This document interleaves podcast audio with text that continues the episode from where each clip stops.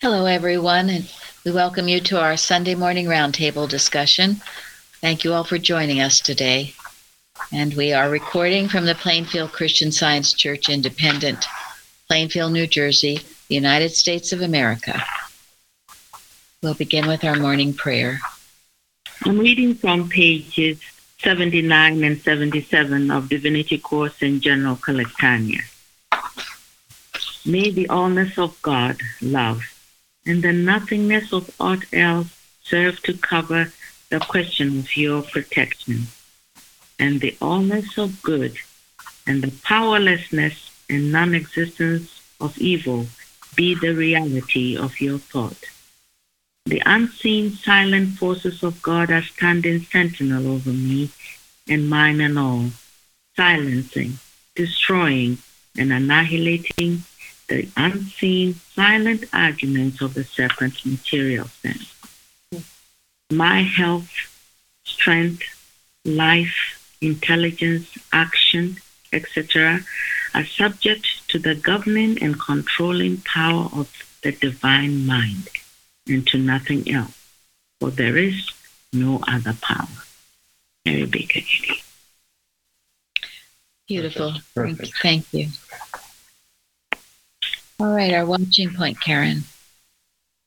Watching point 258. Watch lest you lose sight of the fact that you are now in the kingdom of heaven, and that the only reason you do not perceive it is because your spiritual senses, which alone can testify to this fact, have become atrophied or been covered up by falsity.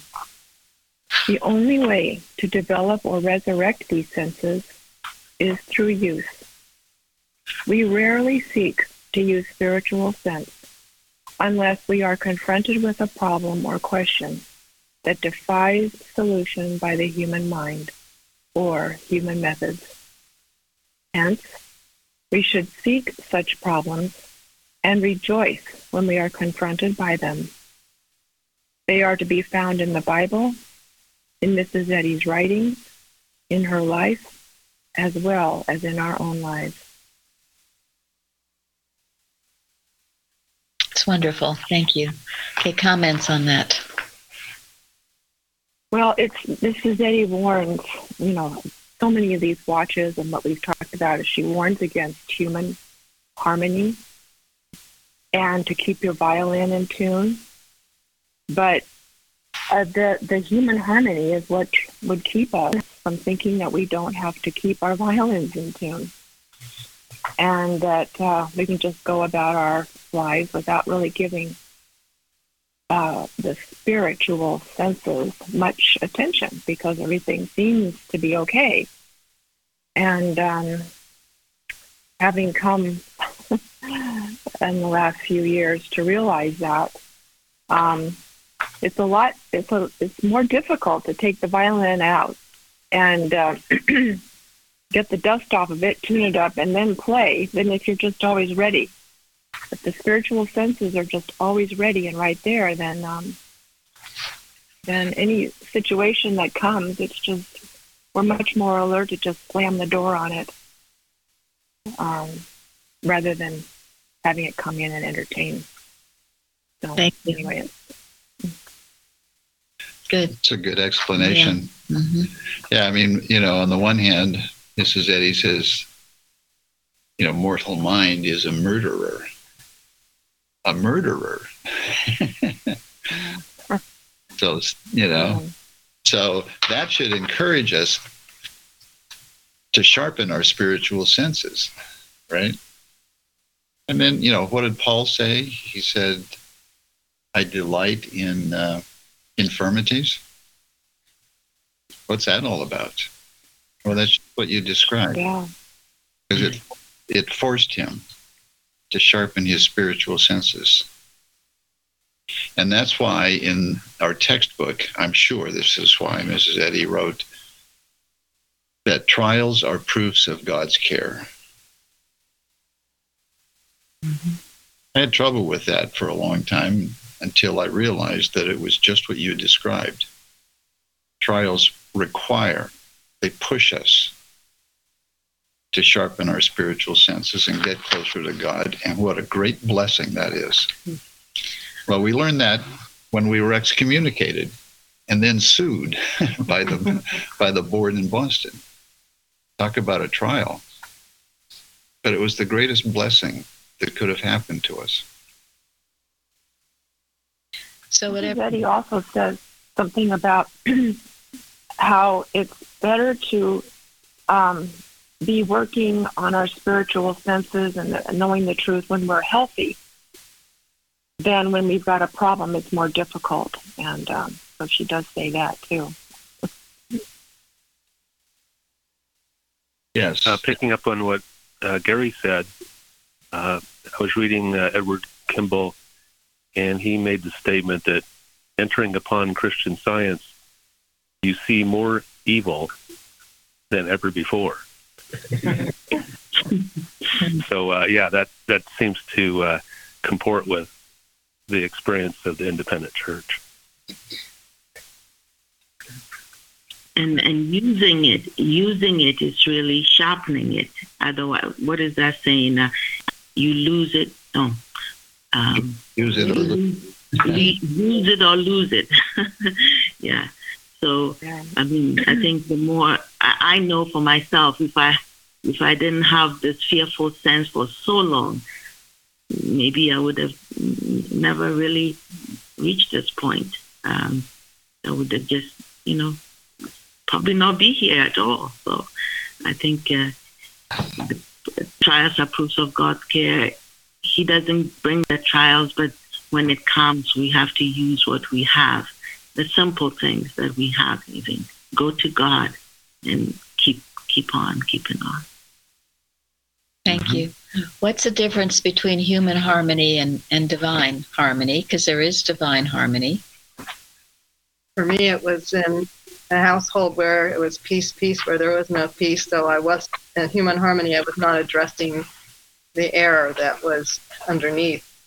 Um, it was it was well, I don't know if it was hidden, but it was unaddressed. I was tolerating things that should not have been tolerated in order to keep so-called harmony. Thank you. And I would I would say that uh, human harmony is is not even real. It's it's, uh, it's a fiction. It's a, it's a counterfeit. That's exactly right.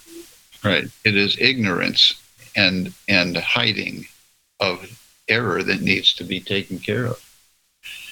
And divine harmony is when you get your sword out and you lop the head off of the error and you and you prove its nothingness by destroying it. Then you then you have divine harmony. Yeah, there's really no such thing as human harmony. Um, but I mean, early on, I can't say I had any terrible problems. So, I mean, things seemed okay. Uh, and especially maybe to people looking in from without. But inside, as Florence said, I was full of fear and all kinds of things, all kinds of turning things. And as Gary said, I wasn't addressing anything, or, or Linda too. Uh, you weren't addressing anything you were living with it peace peace when there is no peace so yeah actually if you're really honest there's no such thing or, or if you think there is you are sound asleep you are sound mm-hmm. there are people who seem to be you know content in this material world but if you look deeply they're drinking they're they're on drugs there are all kinds of things going on so they can so they can medicate tolerate. their way out. Yeah, they're, they're, they yes. Numbing themselves. They're they're numbing themselves. Yeah, it is not. So don't ever be deceived when you think, oh, look at them. You know, they're just everything's so fine in their house, and they're not. They don't have to think about God. Well, ha ha ha. yes, they do. They're just asleep. is it in that where Mrs. Eddy has the house that catches fire? Yes. Everyone's having a little happy time. So and then the house yes. catches fire and they're shrieking and yeah they'll come to some big comeuppance so to speak so better science than through suffering and we we work this way and it's it's a wonderful thought to know that heaven on earth is at hand it is it's here now it's not something we have to wait for or seek or whatever. Mhm. It's with us now. So, um, our topic today is reality. And uh, Lil, read the golden text, please. Repent, for the kingdom of heaven is at hand.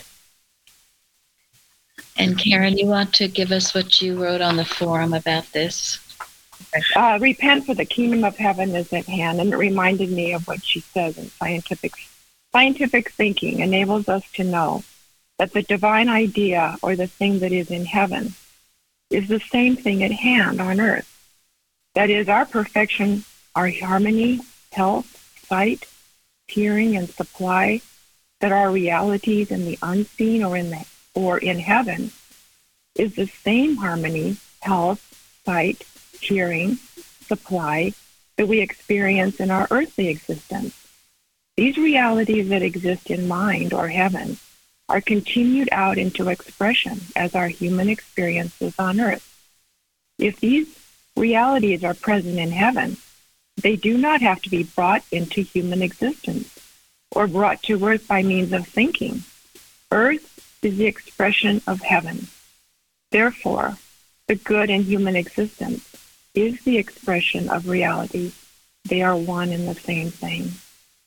And then I just added, I love this reassurance that right where something seems not to be or what appears to be lacking is actually at hand. And then I looked up at hand in the Webster's dictionary and it says readily accessible when needed and nearby. So uh, Yeah, that's beautiful. And it was in scientific translations. I don't think we have Yes. that article scientific. Oh no, it was. But maybe maybe her article that was on the website, scientific Oh, thinking, is part of that longer article. That could be. Yeah. Yeah, that's probably it. Yes. Yeah, it's a very important article to know scientific translations. Um, it helps explain all of this in a way that, yeah, very understandable. Um, Well, and this goes back to something we covered, uh, I think, a couple weeks ago. Um, you know, our site Yes. Right? We have Yeah. Yeah. because sight is spiritual and God given. We have ears because hearing is spiritual and God given. And what, what does the word repent mean? Have a change of mind, change of Yeah, it means to change. And what is it that re- is required to change?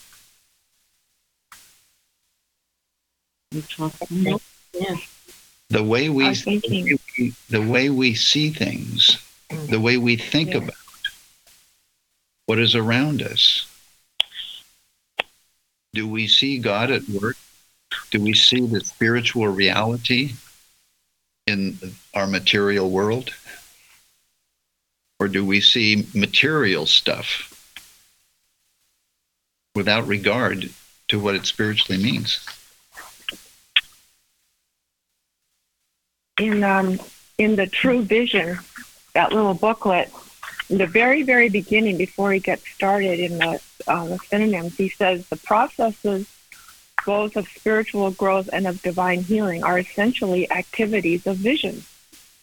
Such terms as illumination, higher views, discernment, distinguishing between the false and the true are the commonest analogies for spiritual understanding. True vision reveals in the place where it was said unto them, Ye are not my people, there it shall be said unto them, Ye are the sons of the living God. Thank you. a very important pamphlet to be aware of that true vision by john morgan because it's it's not just vision it's everything and you know he, he talks of even the sermon on the mount so much of it is is exactly on this how how how are we seeing things so we're going to get deeper into all of this um, in science and health mrs eddy says the grand necessity of existence is to gain the true idea of what constitutes the kingdom of heaven in man the grand necessity So this is highly important. And as we do this, we, we are understanding reality, what is real. I'd like to read something else. This is also from Scientific Translations on 362 and 363 by Martha Wilcox. There is an old legend taken from the Aquarian Gospel, which tells of Jesus when he was seven years old. He was telling the people who had gathered before his home of a dream. He said, I had a dream, and in my dream I stood before a sea upon a sandy beach. The waves upon the sea were high, a storm was raging on the deep. Someone above gave me a wand. I took the wand and touched the sand, and every grain of sand became a living thing. The beach was all a mass of beauty and song. I touched the waters at my feet, and they were changed to trees and flowers and singing birds, and everything was praising God. I heard a voice which said, There is no death. the sea of life rolls high, the storms are great. The multitude of men are idle, listless, waiting like dead sands upon the beach. Your wand is truth. With this you touch the multitudes and every man becomes a messenger of holy light and life. You touch the waves upon the sea of life, and their turmoil ceases. The very winds become a song of praise. There is no death because the wand of truth can change the driest bones to living things and bring the loveliest flowers from the stagnant ponds and turn the most discordant notes to harmony and praise. And then, to Jesus, things at hand were not inanimate, material things. This legend illustrates the fact that everything at hand, which v- viewed correctly, is spiritual reality. With our wand of truth, these spiritual facts can be translated into concrete, visible forms which we can understand, and into human spirit experiences which are needful quote, Our Heavenly Father knoweth what we have need of, that we have need of these things, end quote. Such things as health, sight, beauty, and food, and clothing, and homes, and friends, and money. But it is very important to know that there are not two groups of creation, but that all things are spiritual. Since there is only one group of creation and all is spiritual reality, then it is very necessary that we understand that the concrete, visible expressions of these realities is the spiritual fact of reality itself. Even though these visible forms appear as human sight, food, home, or a friend, or money. So you see, that's why we have, um, why it's so important to understand what we are seeing and that we see it in its proper light and that there are not two creations but just the one and we see through a glass dimly darkly, right? darkly yeah But then face to face. yeah When we do this, we're we're giving God gratitude, aren't we? Mm-hmm. Yes. That's why Mrs. Eddy says ingratitude is the unpardonable sin. Because ingratitude is a door that prevents you from seeing correctly everything that God created. And what a shame. and the, the wand is the, the wand of truth and that requires understanding. Um, in this illustration it just you know appeared um, to see but but in order for us to have this wand truth is the understanding. This is the importance of the se- seven synonyms to get deep deep within each one because we often talk about there's not this magic wand that everything's going to suddenly be perfect. Um, there is and there isn't i will say. There is you know if you have that understanding and your thought is so uplifted and receptive yes can come like that. But in collectanea on page 169 now there are two books. There's one called we call it the blue book what is it Divinity course and general. Divinity. And then there's another book called Collectanea. They're very similar, but they're different. Collectanea we have printed ourselves. Um, the blue book you can get on Amazon, and most of you are familiar with that. Um, Collectanea, items by and about Mary Baker Eddy. okay, so on page 169, Mrs. Eddy says, the difference between science and faith healing, one makes the healed know God. The other simply he- heals the physical. Faith healing is not really healing, or else the patient would be one with God. So do not think because you heal, you are a Christian scientist, as medicine heals as regards to the senses, and so does error. A Christian scientist heals the morals as well as the physical. This is why, to those of you who wonder why some some healings are not instantaneous or overnight. But as Mrs. Mm-hmm. Eddy says, the real job of science is to heal what? Sin. Sin. Sin, not the sickness. We all want to get rid of the sickness, but some of us don't want to get rid of the sin. It's it's it's a much deeper process. It is the cause of It is. Florence, you want to speak to this? Yeah, uh, even believing that that error or that claim is real, that's sinful because it really takes away from God's allness, doesn't it? Thank you. Yes. And, and how often we do this. Certainly, I did this all the time without realizing it was a sin and then wondering why I couldn't make the progress I needed to. There were so many sins I indulged in that I didn't see as sin. And so this was a process of unwinding my snarls. And as you do this, then you truly do see that trials are proofs of God's care. And you come so much farther and beyond what you were than if you just had an instantaneous healing. In one way, still wondering if you'd ever get sick again well, yes. or what. So there are still instantaneous healings, and I, I'm not, there are, but it, mm-hmm. There are, and many of them. It's it's interesting too, though, because despite all of them, and we hear them on our Wednesday nights, we certainly read about them. I mean, I, I read one, well, last week, the one about Mark Rubel. But in thinking of it, that was not instantaneous. He had worked on that for a long time. He had had this pure desire to not to go to Lynn and to see at Mrs. Eddy's home until he had had accomplished a healing through his work. He had been praying earnestly. That was such a pure desire. And because he had, had had that pure desire and was working that way, God brought the two things together. And it was right at the last minute before he was about to leave, the, get off the train. So, and God brought the right person that was receptive to that truth.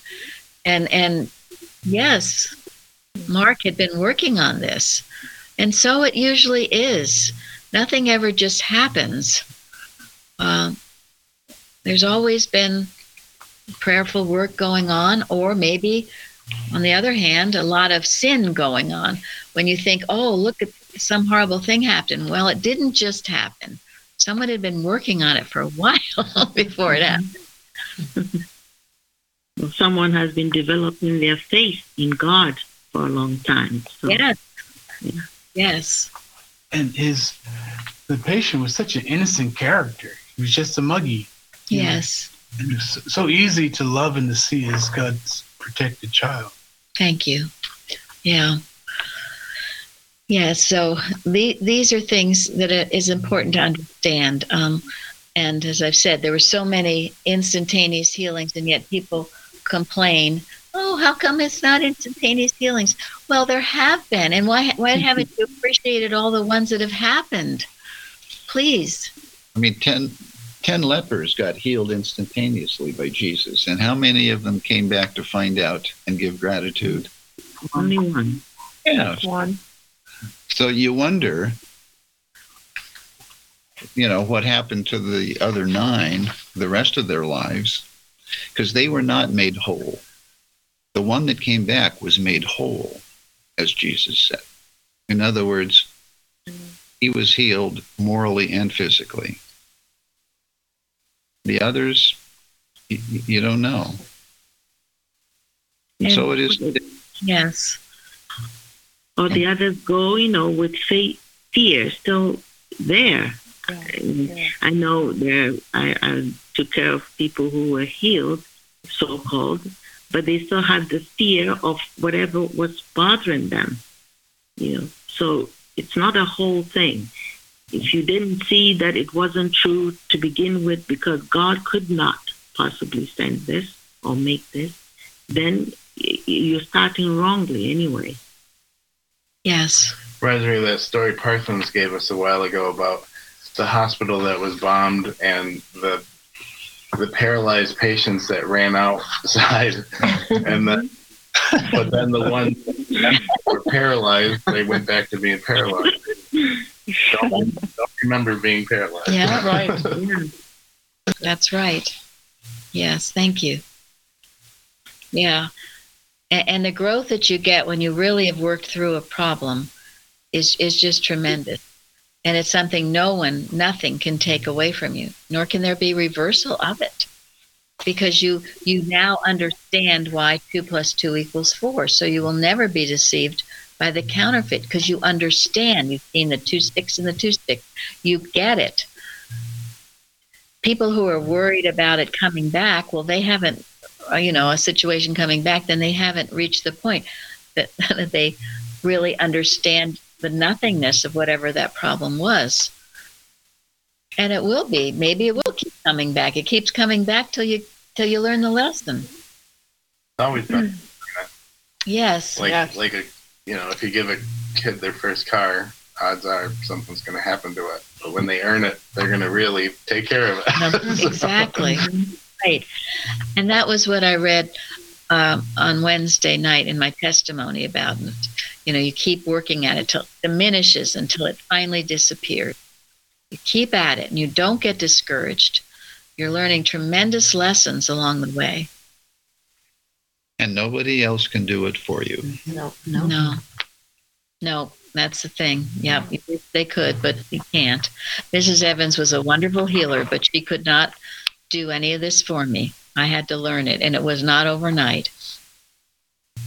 So, so, and then, oh, go ahead. Someone else wanted to speak? Oh, yeah, I was just going to say uh, in that John Morgan uh, article on vision, um, I, had sort of a, a magic wand moment, I guess, because uh, he concluded, in uh, quoting Science and Health, saying, "In science, we see that man has never lost his spiritual estate and his eternal harmony."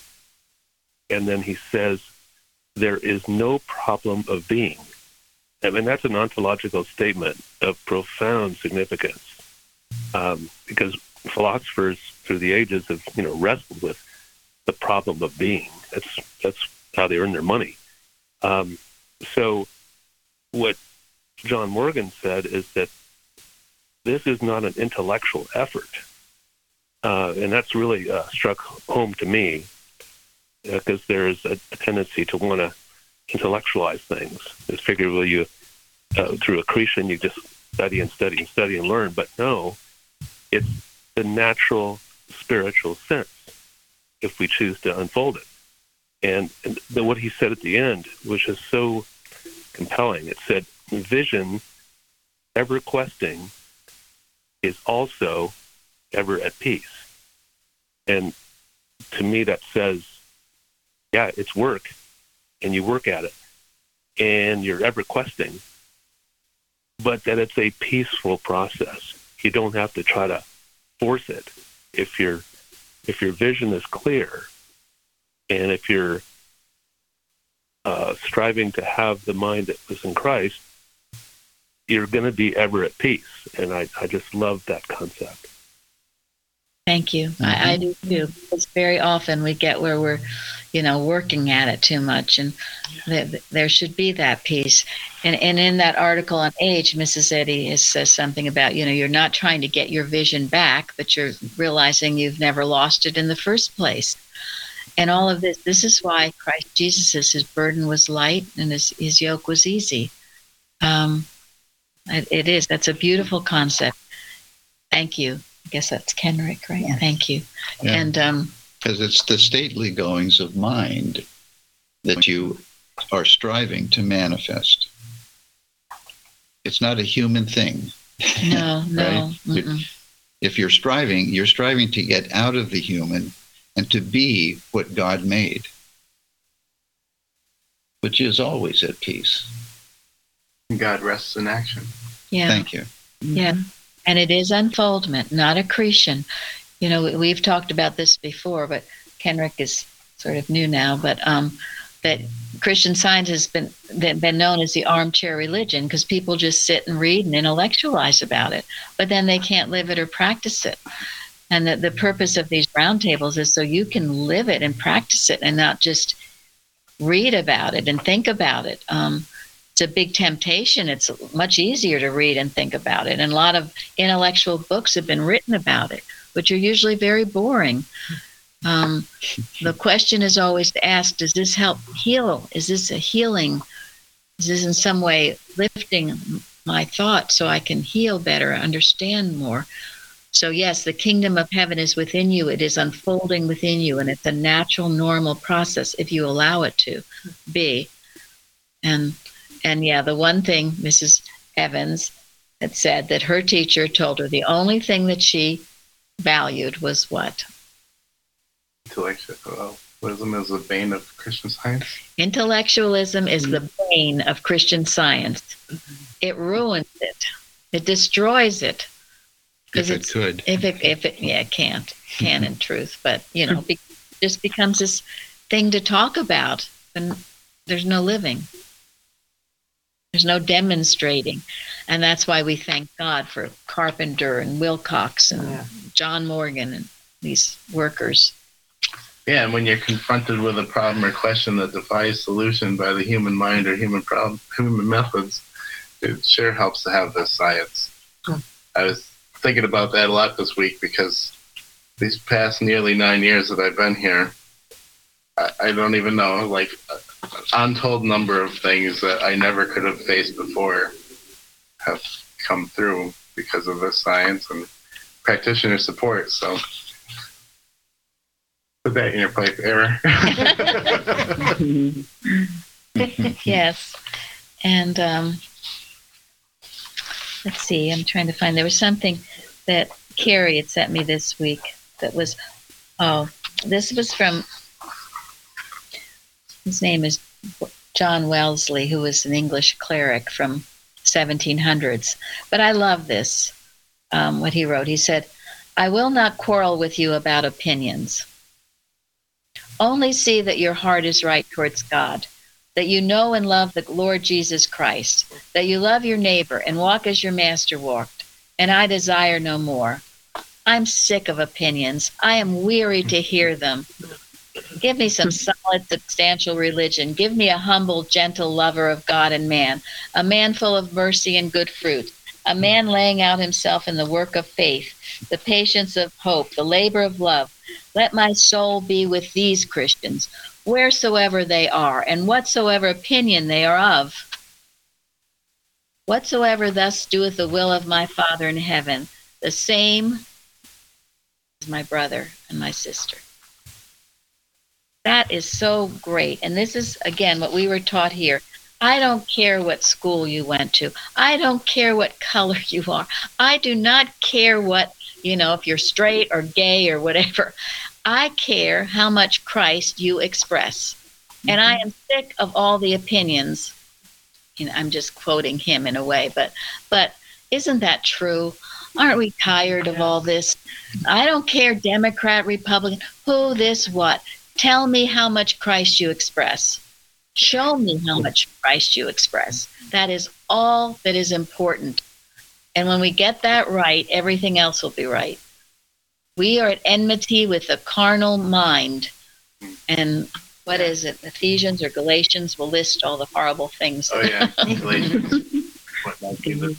Thank you. Okay. Um, I was Gary's been reading Science and Health 1910 edition, and at the end of the fourth chapter, Mrs. Eddy says, my contest is not with individuals, it, it Yeah. is with false systems. And I, There we go. Yes. Because otherwise, my gosh, all this quarreling about what? Eh, eh, You know, I, I mean, seriously, let's just see What's the, right? what's right and not what's right, not who's right, but what.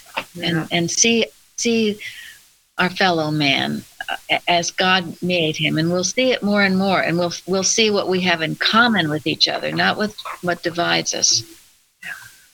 Yeah, arguments are just sort of take us off track from what the, the end goal is. Is just to heal and to help. You know? Exactly. That's it. And never an argument. So don't go there, please. And and Mrs. Eddy says human opinions are what? Um, Value. Thank you, Valueless. And all of this because it's human, it, it is valueless. It's all human, right? All the, the list of things I just said, it's all a human uh, estimation of our fellow man. It's human, and it doesn't. It's valueless. How much Christ do they express? That's all that matters. And if they if they do that, well, hallelujah. So they're our brother. they're our brother. Yes, they are. Sisters and brothers in Christ. And thank God for that. And it unites us very closely. And hell, hell will burn if anything tries to divide us unnecessarily. All right. I was very touched with Jasmine, what she wrote in the forum, because she said, she quoted the golden text, repent for the kingdom of heaven is at hand. And until this week's lesson, my sense of the words repent and repentance was clouded by history, by the Roman persecutions of the first and fourth century, the Spanish Inquisition, the 12th century, and the religious oppression across the United Kingdom and Europe during the 17th century. I mean, you know, the fire and hell and brimstone, the t- repent, repent. You'd all feel you miserable sinner. So, I mean, and this is why Mrs. Eddy has so many um, lessons on about old theology because this has to be clarified. And then Jasmine writes in Greek, repentance means having a full lived experience of spiritual insight or having an inner transformation of mind. And Gary spoke to it earlier about repentance and what that really means. Now, this is important. Repentance is important. Um, again, the wa- waving of a magic wand. Whoa, whoa, whoa, whoa, whoa. yeah, that works and that's great. And as I said, there are the healings that way. But, and this is a most important chapter that you all should know very well, chapter seven in miscellaneous writings, pond and purpose. Right? And she first, because she talks about metaphysically, she's talking about the different baptisms, all right? And first is the baptism of repentance. It is indeed a stricken state of human consciousness wherein mortals gain severe views of themselves, a state of mind which rends the veil that hides mental deformity. Tears flood the eyes, agony struggles, pride rebels, and a mortal seems a monster, a dark, impenetrable cloud of error, and falling on bended knee of prayer, humble before God, he cries, Save or I perish. Thus, truth, searching the heart, neutralizes and destroys error. This mental period is sometimes chronic, but oftener acute. It is attended through, throughout without do- with, with doubt, hope, sorrow, joy, defeat, and triumph. When the good fight is fought, error yields up its weapons and kisses the feet of love, while white winged peace sings to the heart a song of angels. Now, when I first read that, I thought that has nothing to do with me. I, I'm not. I'm not this terrible sinner she's talking about. Well, that was my big problem because I was. And it wasn't until I got to the point where I re- could really see it. Mrs. Eddy or Mrs. Evans used to tell us we must loathe the error. Why? You won't get rid of it if you don't hate it. You will not get rid of. It. You must see it for what it is. And yes, it can hide behind the cloak of human goodness. That doesn't mean it's good. It mean it, it means it's it's making you miserable as it made me miserable. It's not your friend, although it will come to you as if it were. And that is the mesmerism. That is why she has an entire chapter, an entire lesson on animal magnetism. It may not be a big thing, but Jesus said, "Forgive us your debts as, as, as you forgive your debtors." Because you, I forgive your debt as you forgive your debtors, which means, and he says, "This is all you need if you just continually, unceasingly look for small things. You'll never run into a big thing." And that Thank you. really Mhm. Yes. people. Yeah. And you know, if you think you're not, if you think you don't have have any part in this repentance, then you're, you are. You, it was a terrible state to be in because you think you're better than everybody else. You don't understand other people's problems. You know, it, it was a terrible, terrible state to be in. And I'm telling you, Mrs. Evans just, she just came after me and came after me and came after me until I could finally see and go through this process, which I desperately needed to do. I remember going through that as well. and the word nice. Yes. I loathed that word after a while. she would just keep saying to me, Carol, you're too nice. And yeah. and I look, aren't you supposed to be nice? You know, until I what was behind going on. And then uh, boy did I loathe it. Yes. yeah. Yeah. Because nice covers up a multitude of sins. Yeah. Kindness is different, but nice, you know, you can be nice, but underneath, you, you it's insincerity, it's hypocrisy. Most often, yes, we we call it the four-letter word here. yeah, she would be after anybody who was nice. Mrs. Evans was not nice. Call her a lot of things, but she she spoke, said what she thought. it's very very refreshing. Holy Moses, with that refreshing. After being brought up as Carol, we were both so nice. We were so nice. But ultimately, when you dig down and look at it for what it is, it's really dishonesty, isn't it? Mm-hmm. Mm-hmm. It's not facing things, it's letting letting It's tolerating error. yes. Mm-hmm. It's the the so-called. We talked started out the so-called human harmony. It's the peace, peace where there is no peace. Yeah, yeah. That's that's what nice does. It it tolerates all kinds of things, um, and and we're not tolerant tolerant. We should never be tolerant of error. Um, You So- should never personalize it. I got blessed personalizing an error. Mm-hmm. I think my e- ex-wife wasn't happy with her, but I couldn't see it as not parting her and her relatives. And so I was, you know, said, don't come back to class until you can clear that up. So you got to see it's not a person; it's just an- something separate from them that they can be free of. thank Not an easy thing to get past. So. No, no, I know. No, But but you for your own sake. and for their sake. Mm. And because you see it as personal, then you don't want to address it. You don't want to hurt their feelings. You have a million Yeah. reasons to, to exist with it, to have peace, peace when there's no peace. But there's a way out, and it's a clear way. It's a clear path. God makes the way clear. And when you begin to understand these truths, the way gets brighter and brighter into the perfect day.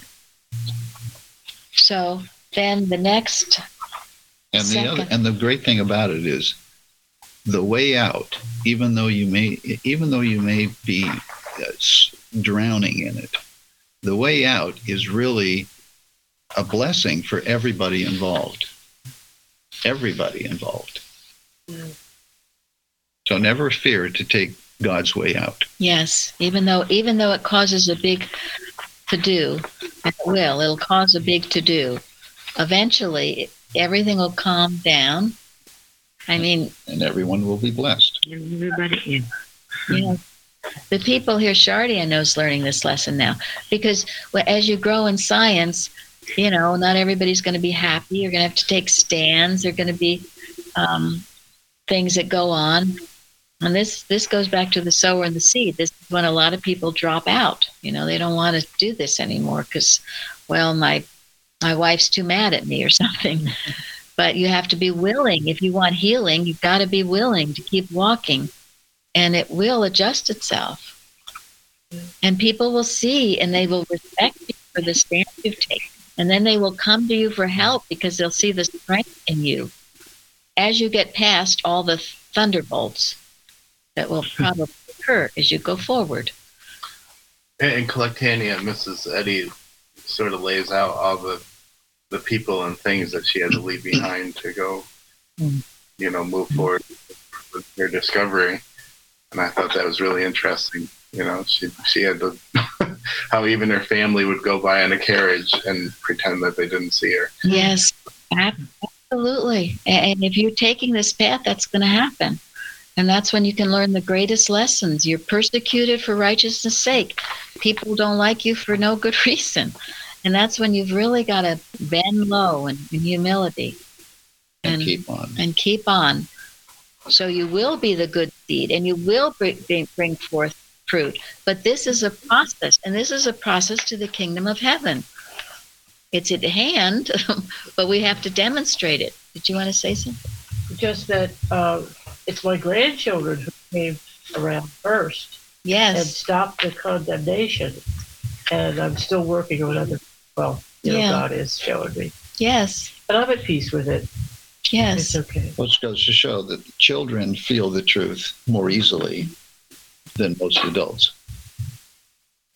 They do. and respond to it. They do. I mean, and and Shardy's been able to help her grandchildren now in ways she wasn't before. She took a stand, um, and they come to her for that, and they respect her Christ. And all of us sitting here at the table in Plainfield have experienced this in one way or the other, and we know the the one will benefit from it. How difficult it is to go through it. Yes, it's it's not easy, but And a lot of people outside too have, you know, gone through all this. hmm I, I don't mean to be. Yeah. No, no, no. I don't. I didn't mean that. I, I meant to say because I hear from other people. That's all. Yes. Absolutely. Anyone who walks this path, anyone, and yes, anywhere, any place, it'll happen. Thank you. So. So anyway, we just happen to know the one, um, and the particulars of it. okay. So go to go on with pond and purpose. Second, the baptism of the Holy Ghost is the spirit of truth, cleansing from all sin, giving mortals new motives, new purposes, new affections, all pointing upward. This mental condition settles into strength, freedom, deep toned faith in God, and a marked loss of faith in evil, in human wisdom, human policy, ways, and means. It develops individual capacity, increases the intellectual activities, and so quickens moral sensibility that the great demands of spiritual sense are recognized and they rebuke the material senses holding sway over human conclusions or excuse me human consciousness. And it goes on but doesn't doesn't this describe what we're doing here now and what we're seeing and experiencing? More purpose? All good things and suddenly things start to make sense when you get past the repentance part and when the repentance is sincere not uh, fake but truly sincere so it goes on. It's all beautiful, those paragraphs. But then, because we're running short on time, third, the baptism of spirit or final immersion of human consciousness in the infinite ocean of love.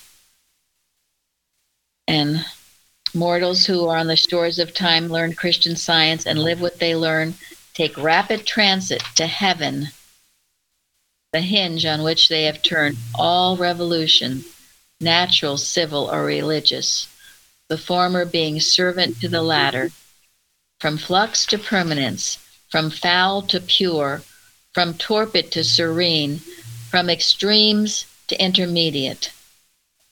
Above the waves of Jordan, dashing against the receding shore, is heard the father and mother's welcome, saying, Forever to the baptized of spirit, This is my beloved Son. What but divine science can interpret man's eternal existence, God's allness, and the scientific indestructibility of the universe? It is a beautiful chapter that all of you should study. We were often told to study that. So now Gary's going to end with something also beautiful. This is uh, from the article entitled Singleness of Vision by Elizabeth Earle Jones uh, from 1907.